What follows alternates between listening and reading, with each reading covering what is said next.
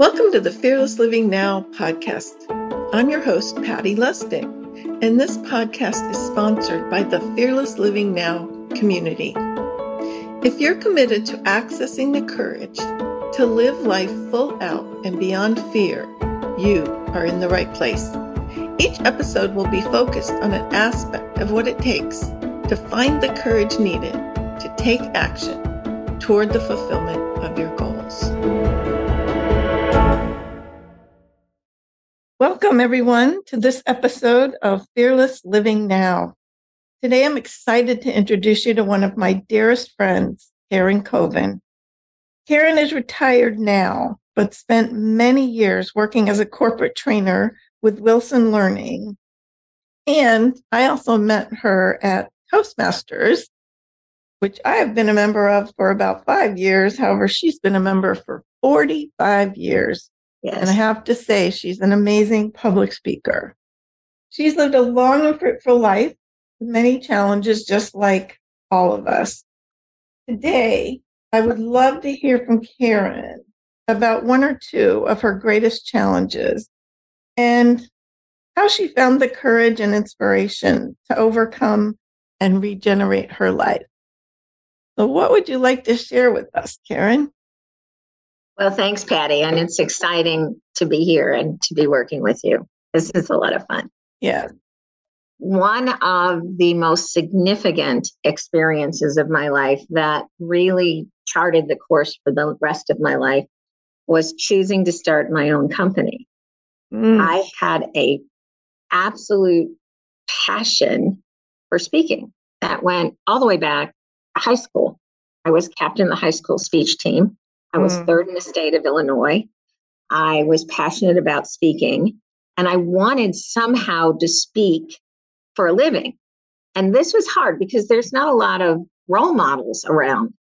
People, yes.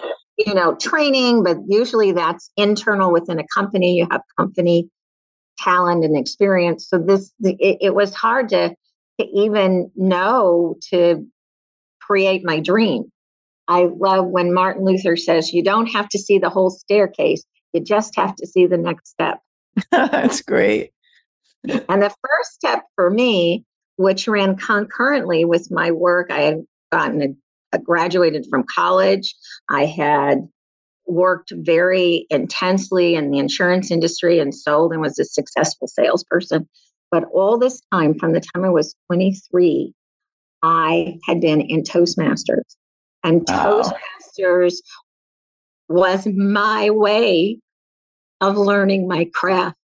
Mm-hmm.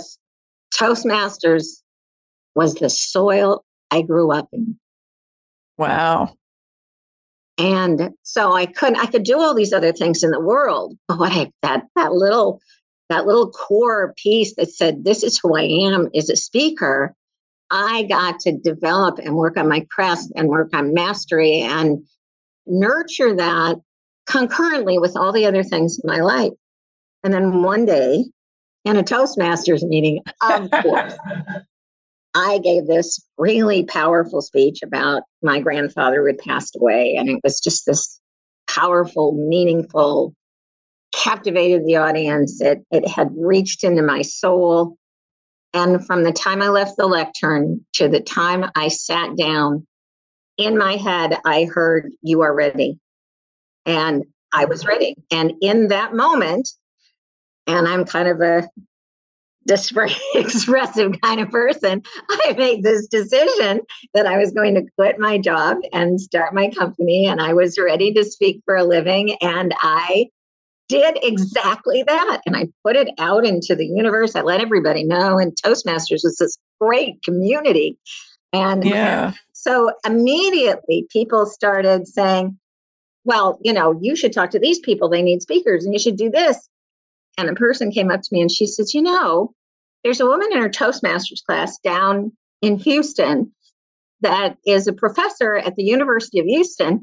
She's talking about starting a training company too. You should meet. Hope and I met for lunch, never met each other, had no knowledge of each other other than this one person and that we were both Toastmasters. And in that lunch, we decided to start a company. And the two of us started a company we called the Communication Resource. We did training and development. We did a lot of sales. We did customer service. I created keynotes, and I went to Rotaries and Kiwanis and garden clubs and a lot of Toastmasters stuff. And I got well known in the community. We started a Toastmasters club in the Chamber of Commerce in one of the in the Woodlands, which is north of Houston, and had this whole nest of companies, small, which is our market, small companies, whole nest of small companies that we worked with. This is in the 80s. We got certified a woman-owned business. We did the due diligence to do a government contract. We didn't get the contract, which actually turned out to be a good thing, because later on I realized how hard that would have been to fulfill. But we were shortlisted for a government contract to train for the Navy. I mean, we were serious. We were in there. We were in our suits every day. We were marketing and living the dream. What I hear is you had a vision that came to you. You trusted something in yourself and the universe, and you jumped off the high dive, not quite knowing how it was going to look. And I think often, people are just afraid to take that jump. And that's why we're having these conversations, because I want people to get inspired that for the most part, it usually works out. It can work out. And even as we heard in Jen Liddy's story, when it didn't work out, she made it work out a different way. Mm. And, you have this maybe one life to live. Who knows? That's all we know at this moment, right? Why not go for it? Exactly. It will work out in some way. Yeah. I mean, worst case, I got another sales job. I mean, I never couldn't have made something work, but it was worth the try. And the energy that happened once we let it be known and once we put ourselves out there, we were literally magnets. People would come up to us and then they'd recommend it. I trained professors at Texas A&M University on how to talk to their students. I don't know anything about science to teach a professor, but I did know communication. And we just got all this. We taught firemen how to give safety talks. We just had so much fun. And that was one of those big life experiences for me, Patti. That's fabulous. All right. So let's keep going. What's another? Another opportunity that happened to me is I've gone through a divorce, which everybody knows is life-changing and tragic and just so much collateral damage in your life. And out of the blue, and I left this out of the blue stuff. Out of the blue, it just shows up, unbidden, unimagined, just shows up. I had been very successful in the insurance industry, and someone who had been a vice president of the company that knew me had gone to another company, now is the president of that insurance company, small insurance company in the South. And he calls me up and he says, "You're doing training and stuff." And I said, "Yeah." He says, "You interview for a director of training. I know you know the product. I know you're personable. I know now your training and stuff. I think you'd be great for this. I want somebody who really knows this stuff." So they flew me to Orlando from Houston, and it wasn't even an interview. We just had lunch and kibbutz, and I said, "We'll buy you a flight and we'll pay you an extra month to come look for a house." And it was just a done deal because they knew me, I knew them. And it was so freeing. It was sad because now we have two parents in two different states and you have all that Michigan to deal with.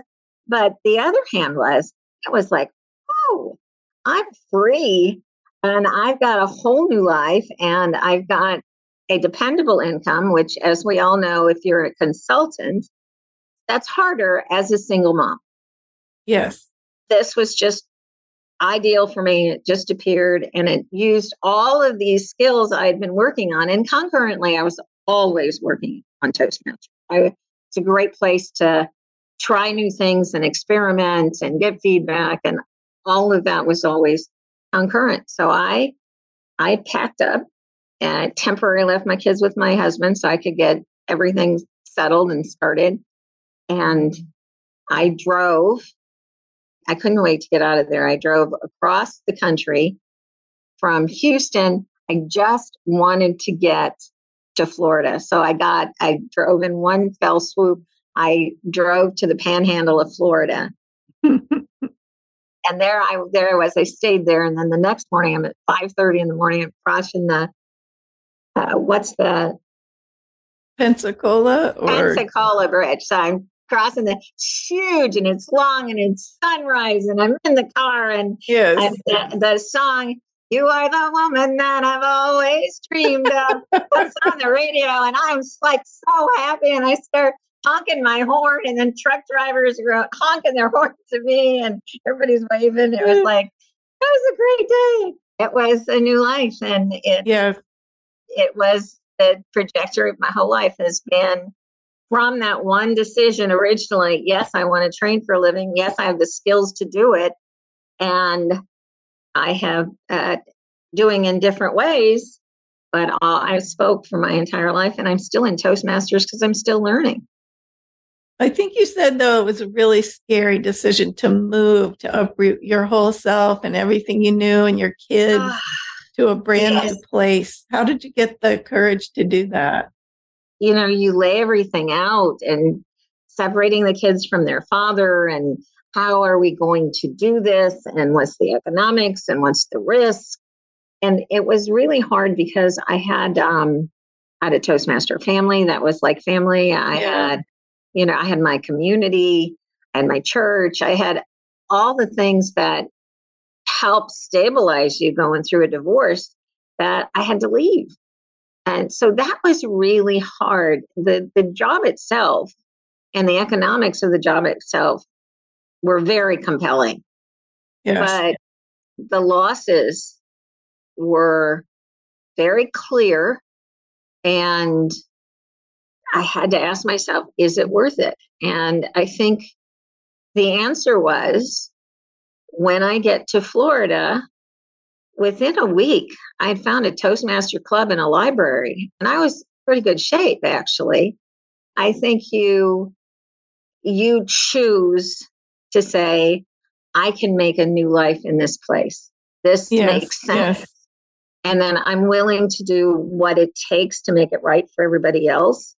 But it's a choice to say, I am going to do this because it's the right decision, and I am going to make it work for me.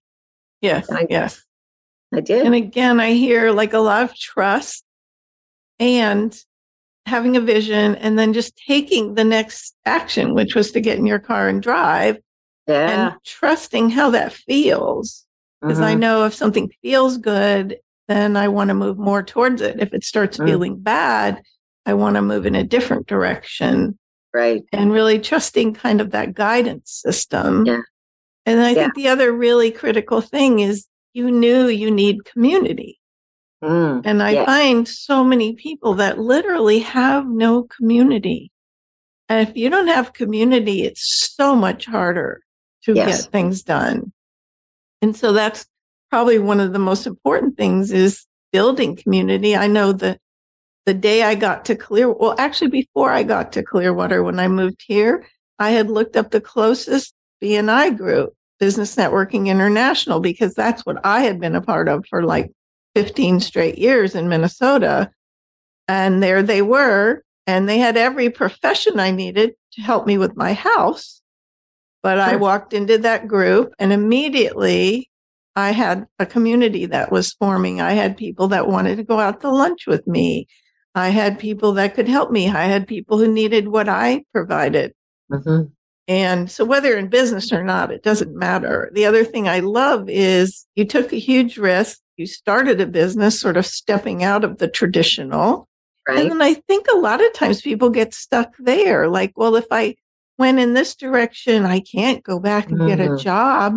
That's not true. I have a woman right now, her husband and she have been in this business for several years, and they've struggled. And I kept saying, one of you needs a job. But all they could imagine in having a job was something they hated.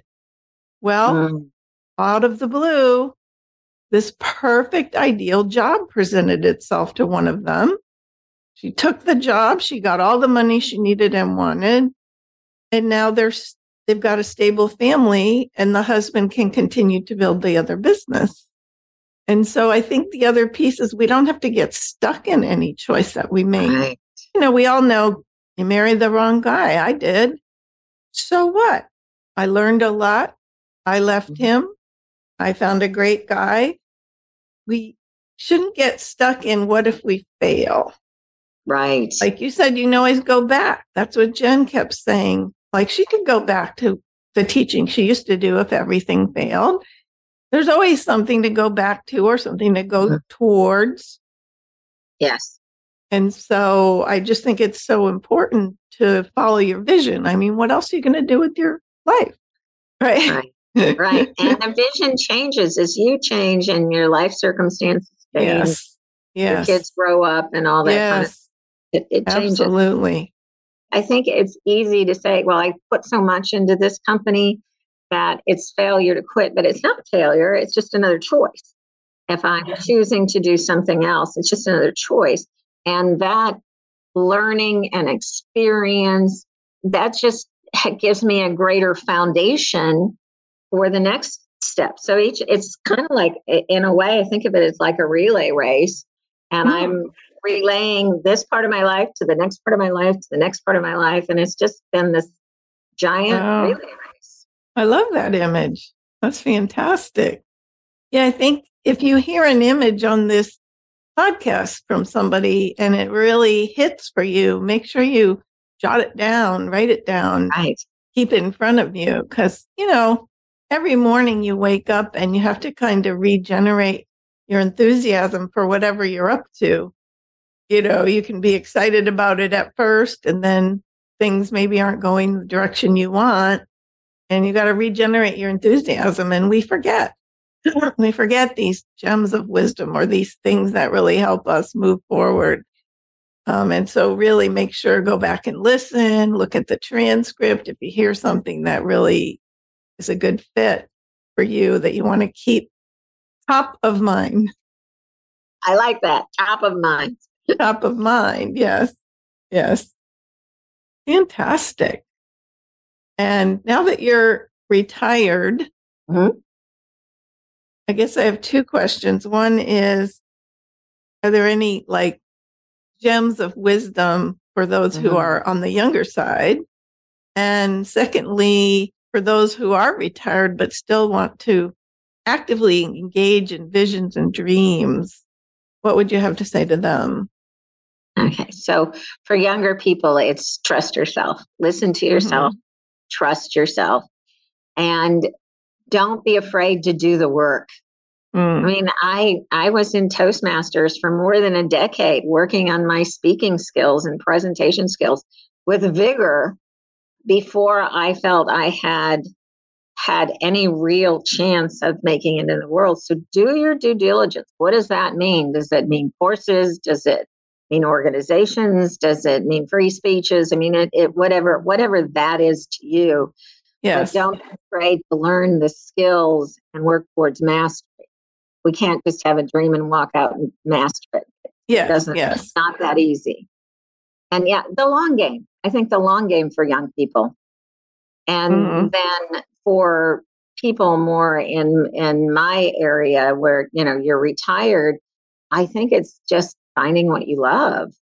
I've always dabbled in poetry and some writing, and I've found that to be so inspiring and engaging. And I'm doing some what we're calling mini memoirs, which are very short, single story memoirs.